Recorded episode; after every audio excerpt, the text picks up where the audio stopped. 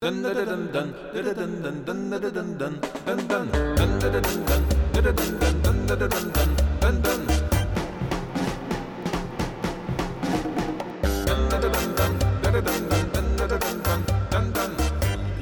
dooby dooby da dooby dooby dub dub. I like the new intro, Jill. How So about you? jamming, Yeah. so jamming. Hello, everybody. Welcome to the It's a Brain Thing podcast. Um, this is a podcast for people who support kids and adults with fetal alcohol spectrum disorders. We try to look at various different aspects of life. Um, and today I'm joined by my co host, Jill. Hey, How's it going? Hi, so good. Um, we are talking today about preparing for the holidays. And because, but the holidays can mean a lot of different things, we're including things like Halloween, if that's what you celebrate, Thanksgiving, um, and of course, all of the many holidays kind of happening in November and December, because you probably know better than me, Jill, that holidays can be stressful. Mm-hmm. Yeah. Yeah. So we're going to be talking about just some practical things that you can do. Um, we already have a worksheet created that can walk people through what we're going to talk about today. If you go to our website, www.organbehavior.com, and there is a forms for parents tab, you just click the tab and look for the what we call the skills based holiday planning worksheet. And so we're, I'm actually going to walk you through it today, but it's a visual to help you make sure you plan for certain key issues that often make holidays stressful and difficult. So Um, that was the first thing I ever. Uh, we took a training with Nate, and it was this worksheet that Oh, we took home. Yeah, and Jake and I were like, "Done. This dude is the bomb." Yeah. And so we're talking about it now because we're recording this in kind of late September. And so, you know, having a month before Halloween, if that's something that you do, um, it, it can take a long time. So we're trying to get this out there early this year so people can really plan. Um, what tends to happen is we procrastinate, I think, you know, and then of course the holidays just kind of can consume you really easily because there's so much going on, and maybe we should have practiced or planned a little bit beforehand. This is what I'm gonna do. I'm gonna listen to this podcast in a week, and then I'm gonna listen to it again before Thanksgiving, and then I'm gonna listen to it again before Christmas because I think that, um, especially as the holiday season progresses and we're more and more tired and overwhelmed, um, just rebooting. Mm. So earmark this in your fancy computer folders to listen throughout the season Yeah. numerous times. Yeah, totally. Um, so, why are holidays stressful? Well, for many kids, especially and teenagers, it's a complete um, changing of what their routine is. So, especially if they're in school, you know, school can provide a lot of natural routine. And so, when school is quote unquote taken away, even for something fun like a holiday and vacation, and, and most kids look forward to that, there is a stress response oftentimes because now we're forcing somebody you know day after day depending on how long this particular holiday is to use executive functioning skills in a completely different way. So when they're at school and their schedule is the same those executive functioning skills can be used towards schoolwork right? They don't have to sit there trying to figure out what's going to happen next because they already know. But then they're not in school maybe there's a lot more free time or they're being given different expectations and now they're suddenly being expected to use these skills and that can create an anxiety response. So do you see any of this in your life Hmm. yeah Yeah, yeah. Holidays are the most beautiful and the most insane time in our home. yes Yeah. absolutely Yeah. So, because I like to break things down into cognitive skills, the first part of the holiday planning sheet is mentioning six different skills or kind of situations that you might have to address. So, the first one is what we talked about difficulty planning. So, planning is a complicated skill. It's one of those skills that to us seem so natural um, it doesn't feel like we're necessarily even using a skill as i think about you know what am i going to do next it doesn't seem like a lot of effort because i have a developed brain and good executive functioning skill but for our kids that kind of thinking does not come easily and so if they're if we're expecting them to do that we're going to want to check this off on the on the checklist there. So difficulty planning could be a factor for many people. The next one is difficulty transitioning. So for people who struggle with going from activity to activity or place to place the holidays can be difficult because you have a set of completely new transitions they're unfamiliar Um, and then there's just kind of a lot of things happening as well. Then the third thing we might consider is difficulty with changes in the routine, which kind of goes, you know, it links to all of these other skills. Um, kids with sensory issues might be having difficulties, probably will be having difficulties. Um, you know, whether it's they're spending more time outside, and that's a different, you know, if it's really cold, maybe they're not used to doing that. But of course, with a lot of these holidays comes a lot of visual stimulation and a lot of auditory stimulation. Um, so, scary noises during Halloween, for example, all the costumes, it can actually get overwhelming, especially to a kid. So um, that might be something we need to plan for. Mm-hmm. Um, the fifth thing we have listed is trauma. So many of you know the people that I work with have a history of trauma, and the holidays.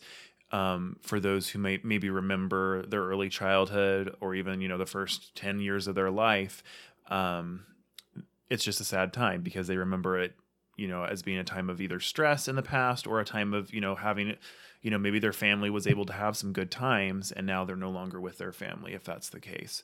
Um, yeah so we can definitely see trauma play out that way. And then the last thing we might want to consider and this is a big one and we've talked about it before is just you know is this person now going to be around family members that they're not normally around, like extended family members? Are we having everybody over for dinner? Are we going to be opening presents together? Um, whatever it is, because people struggle to understand what FASD is and all of the behaviors that come with it, that can create stress. And, you know, everybody listening to this podcast probably knows that. You know, how do you explain these behaviors to everybody? How do you get them to let go of certain things and not start to yell at your kid, you know, because they're running around or whatever it is that you just find so normal?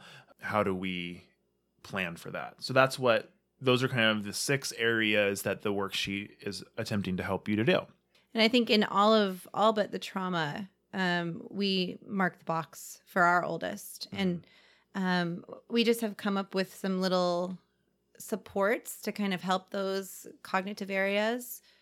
Well, for example, you talked about sensory, and I think that's a big part. Um, there hasn't been a Halloween where our oldest has wanted to wear a certain costume, and then by the time it's time to go trick or treating, she's almost naked in the yard, uh, peeling everything off she can because her body just can't handle another thing. So, Mhm. what I always do now, um, I, I I'll absolutely allow her to choose a costume, whatever one she wants. Because what if there's that chance that she can can wear it? But I always have a costume on the back burner that's a low sensory, really Oh. lightweight that I know feels good and keeps her body the temperature it needs to, so that when she's in the yard panicking because she doesn't have a costume, but she can't wear the costume she has, I always have this other choice that she can choose from that I know will match all of her idea. sensory needs. Yeah. yeah. So then it becomes a non-issue, and every year we have it. And now, even this year, she asked me what her sensory costume is going to be. So she knows now that she's. so can you give us an example of like what what has it looked like in the past? What yeah, totally. So I know like her normal clothes are what feel good to her. So uh, one year she wanted to be a really fancy princess because she's really into fancy princesses stuff. So she wanted to wear this really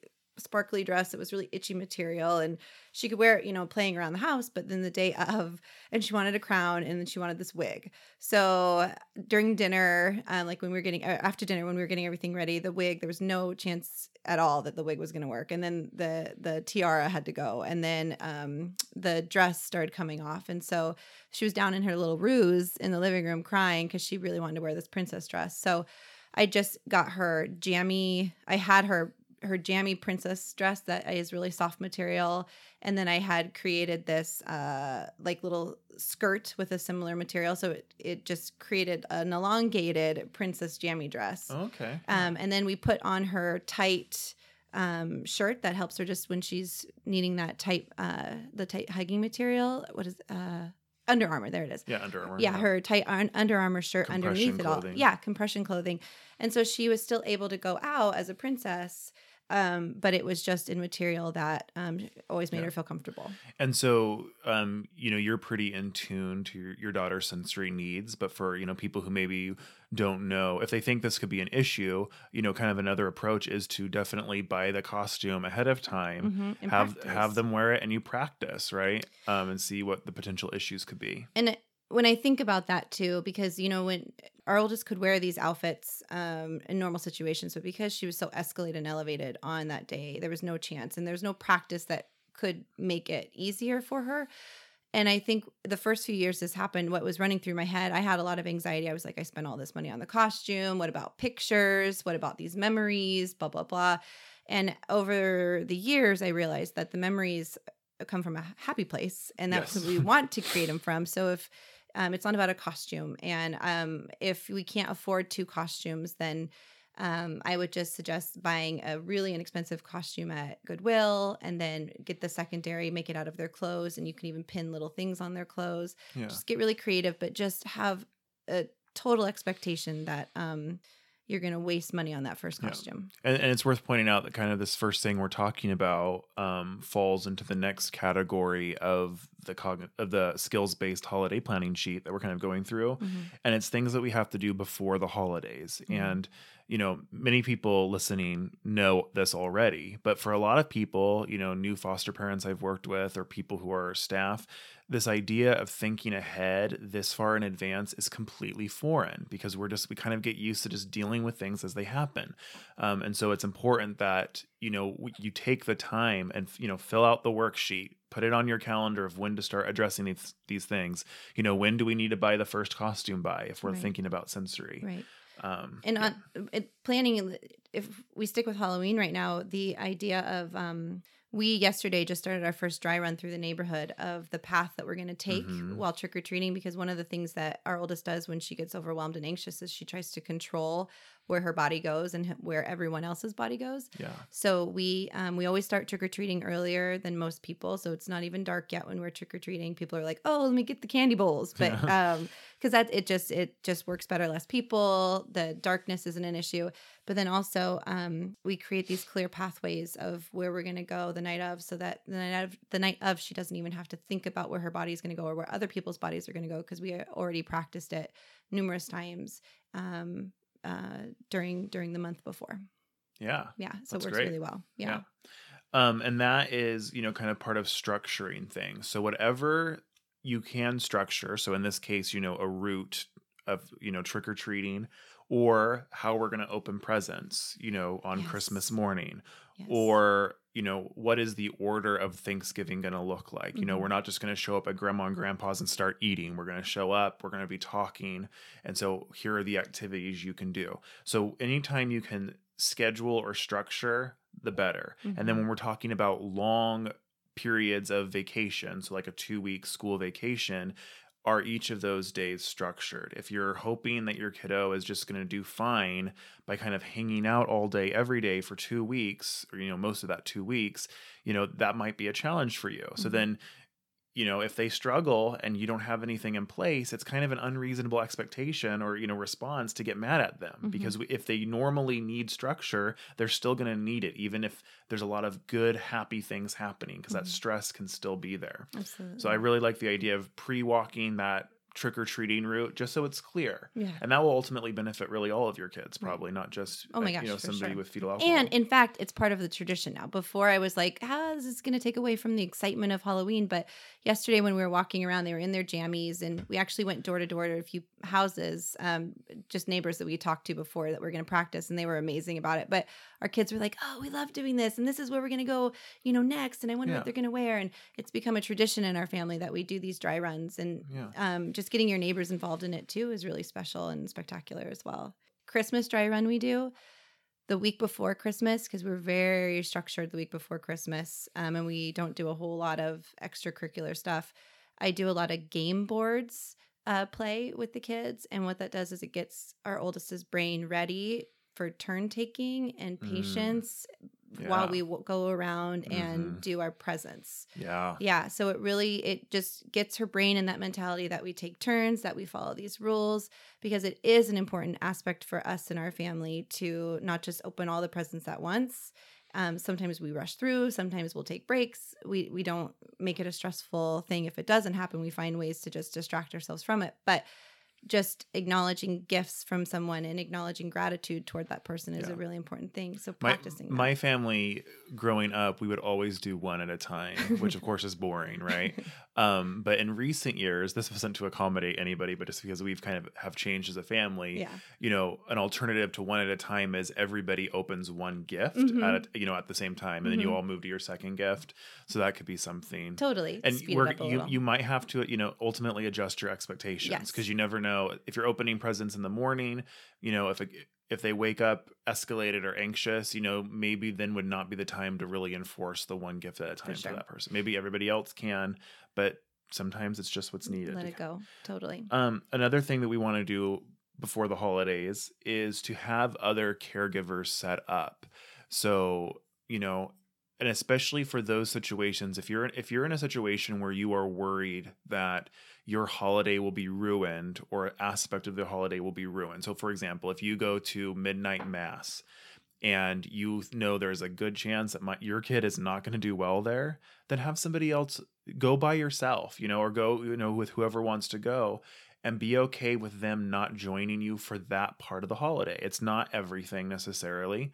Um, but you know, learn to let that go so you can enjoy it as well because everybody deserves, you know, to enjoy it and we don't want to set somebody up for failure. Right. And that doesn't mean that they'll never be able to join you for that special aspect, but you're just waiting till they have the skills to do it. I mean, and Yeah. so being okay with that and then of course having those things thought out and planned ahead of time can be helpful. I, I I'm I, I don't know if you can get this from who I am over this radio, but I'm super into uh, traditions and coziness and celebration and and um so that was one of the hardest things for me to adjust to was the expectation around holiday time because we had really rich fabulous um traditions growing up that were Mhm. really cliche and you know insane and um and i was so excited to share that amongst my kids and i think that uh the first couple christmases we had with our oldest she, she was in tears and i was in tears when i was trying to matching jammies and Yeah. stockings and you know just trying to relive my childhood through her and i think a lot of parents do this because we want them to feel that joy that we felt Yes. um so as soon as i it was it was by her third christmas and we had um a second kiddo by that time i started to just realize that without happiness tradition really means nothing. And so and i had my chance at my childhood. This is my children's chance at their childhood. And so i had to start adapting my idea of what was tradition and what my idea of um, happiness was on christmas morning. And i started allowing them to kind of set the tone. There was just one tone that we the only one rule is that we had to get down there first have a cup of coffee and then they could come but other than that like they set the pace they set the traditions and we have totally different than what I grew up with, but it is rich, it's fulfilling, it is glorious. And now every year they're looking forward to the holidays. But I had to absolutely just release that control over my expectations of what it was going to be like. And Yeah. yeah. So just Yeah. allow yourself to do that, parents. I know it's really hard. Yeah. And so we have a few other tips on the holiday planning sheet um, about things that you can do before the holidays. Um, and then we have, you know, several suggestions for during the holidays. So you kind of walk yourself through this and, um, you know, just kind of do what you need to do. So some, just some of the suggestions, we've already given you a bunch as well, but, you know, avoiding first thing in the morning expectations, you know, especially for those longer days where they may not be in school. So, um, giving them a, a long time to transition into the new day to realize, oh, this is not a school day. Here's what's planned. Hopefully, remembering back to whatever you've told them they can expect, um, but g- just giving them that time to transition. So maybe that means they're really not doing anything until nine or ten in the morning, and that can be okay. That's what you know vacations can do. Um, yeah, so just keep just trying to keep how we're structuring the day in our minds, you know, really intentionally.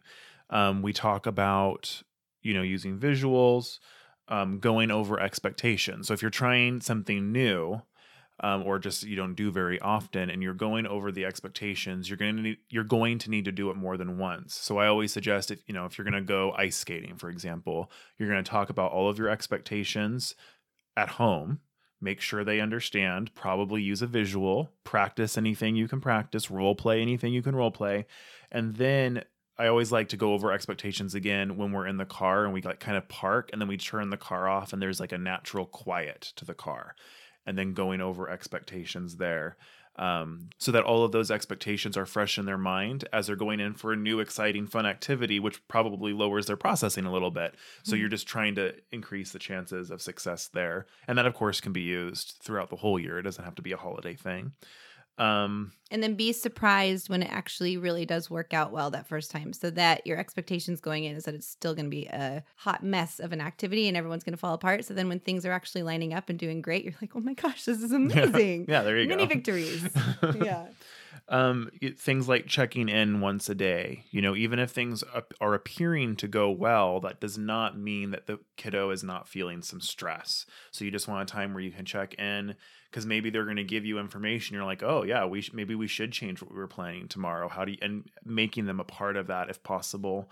Having sensory items constantly available especially i mean if you're going to expect them to sit still for two hours you know while somebody is giving a sermon or um, you're watching a movie that might be too high of expectation. So if Mhm. you're going to try it um, best of luck to you but also provide them something to keep their hands busy or whatever sensory input they seek For sure. um, Wiggle seats. wiggle seats yeah i mean everybody's Coloring different books, yeah. things in the in the mouth or things Yeah. um, essential oils all those things Mhm. And throughout the week, giving them access to sensory activities or getting their energy out, getting their wiggles out in in large capacities. Yeah. Yeah. And all- that we're saying now for many people might seem common sense, but if you don't plan these things out ahead of time, you're going to be much more likely to forget them. Yeah. So you're going to think, "Oh yeah, I'll remember to make sure that, you know, twice a week we're doing something with big gross motor skill, you know, ice skating, something that moves the body." But then in the moment you may not remember that specific thing. So, mm. you know, trying to be really intentional with your supports. Just give it a try and see if it helps you have a better year. And if it doesn't, then you know, do what you want to do next year. But Yeah. just really trying to be intentional, I think you're going to see a lot of good things and it will help you I think keep yourself calm as well because Yeah. going into the holidays whichever one it is you know at least I have a plan right. right, and so uh, maybe you can even be a little bit more present and mindful in the moments instead of worried And actually enjoy the holidays. Yeah. Yeah.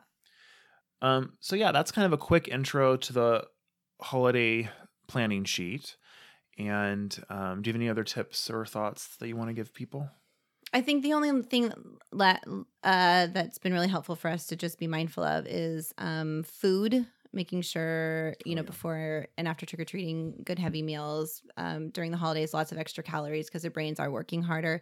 And then also, if you do stay up later one night, uh, in the next day, make that schedule and try to not back to back too many things remember they have to restore and they have to rebuild their fuels and their Yeah. and their reservations so um, just being really mindful about how much you put into their world and giving them rest breaks in between. And, and actually, food kind of in a completely other direction because food, especially around the holidays, can present behavioral issues.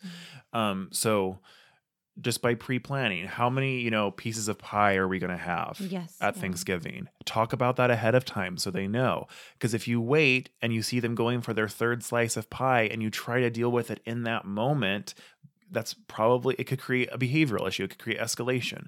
So, you know, trying to think what are the things that will most likely trigger the person I'm working with and how can we pre plan those things ahead of time? Love it. Yeah. This is going to be awesome. Cool. So um, we might have more conversations about holidays as they continue to approach. I'd be really um, happy to talk about additional questions that our listeners might have. Feel free to send us a message with your questions or things that you want to talk to us about. Or if you have any specific practical ideas that you think other people would benefit from, let us know that and we'll share it. If you haven't already, please like our page on Facebook and follow us on Twitter. And you can also support our podcast and our YouTube videos for as low as $1 a month through patreon.com. You can find our Patreon page at www.patreon.com slash organ behavior. P A T R I O N. No. Oh, what, how do you spell it? We'll have a link to the Okay. website. We'll put a link to that website in the show notes. how do you spell it? P A T R E O N. E O N O. Patreon. So thanks to everybody for listening to this episode of the It's a Brain Thing podcast. I hope you've enjoyed it. I'm Nate Sheets. And I'm Jill Snell. Thanks for listening. Will that work?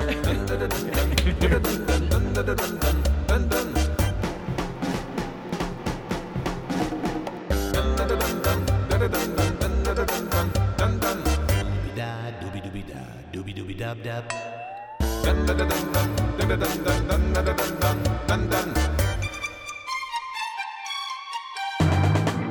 dub dub.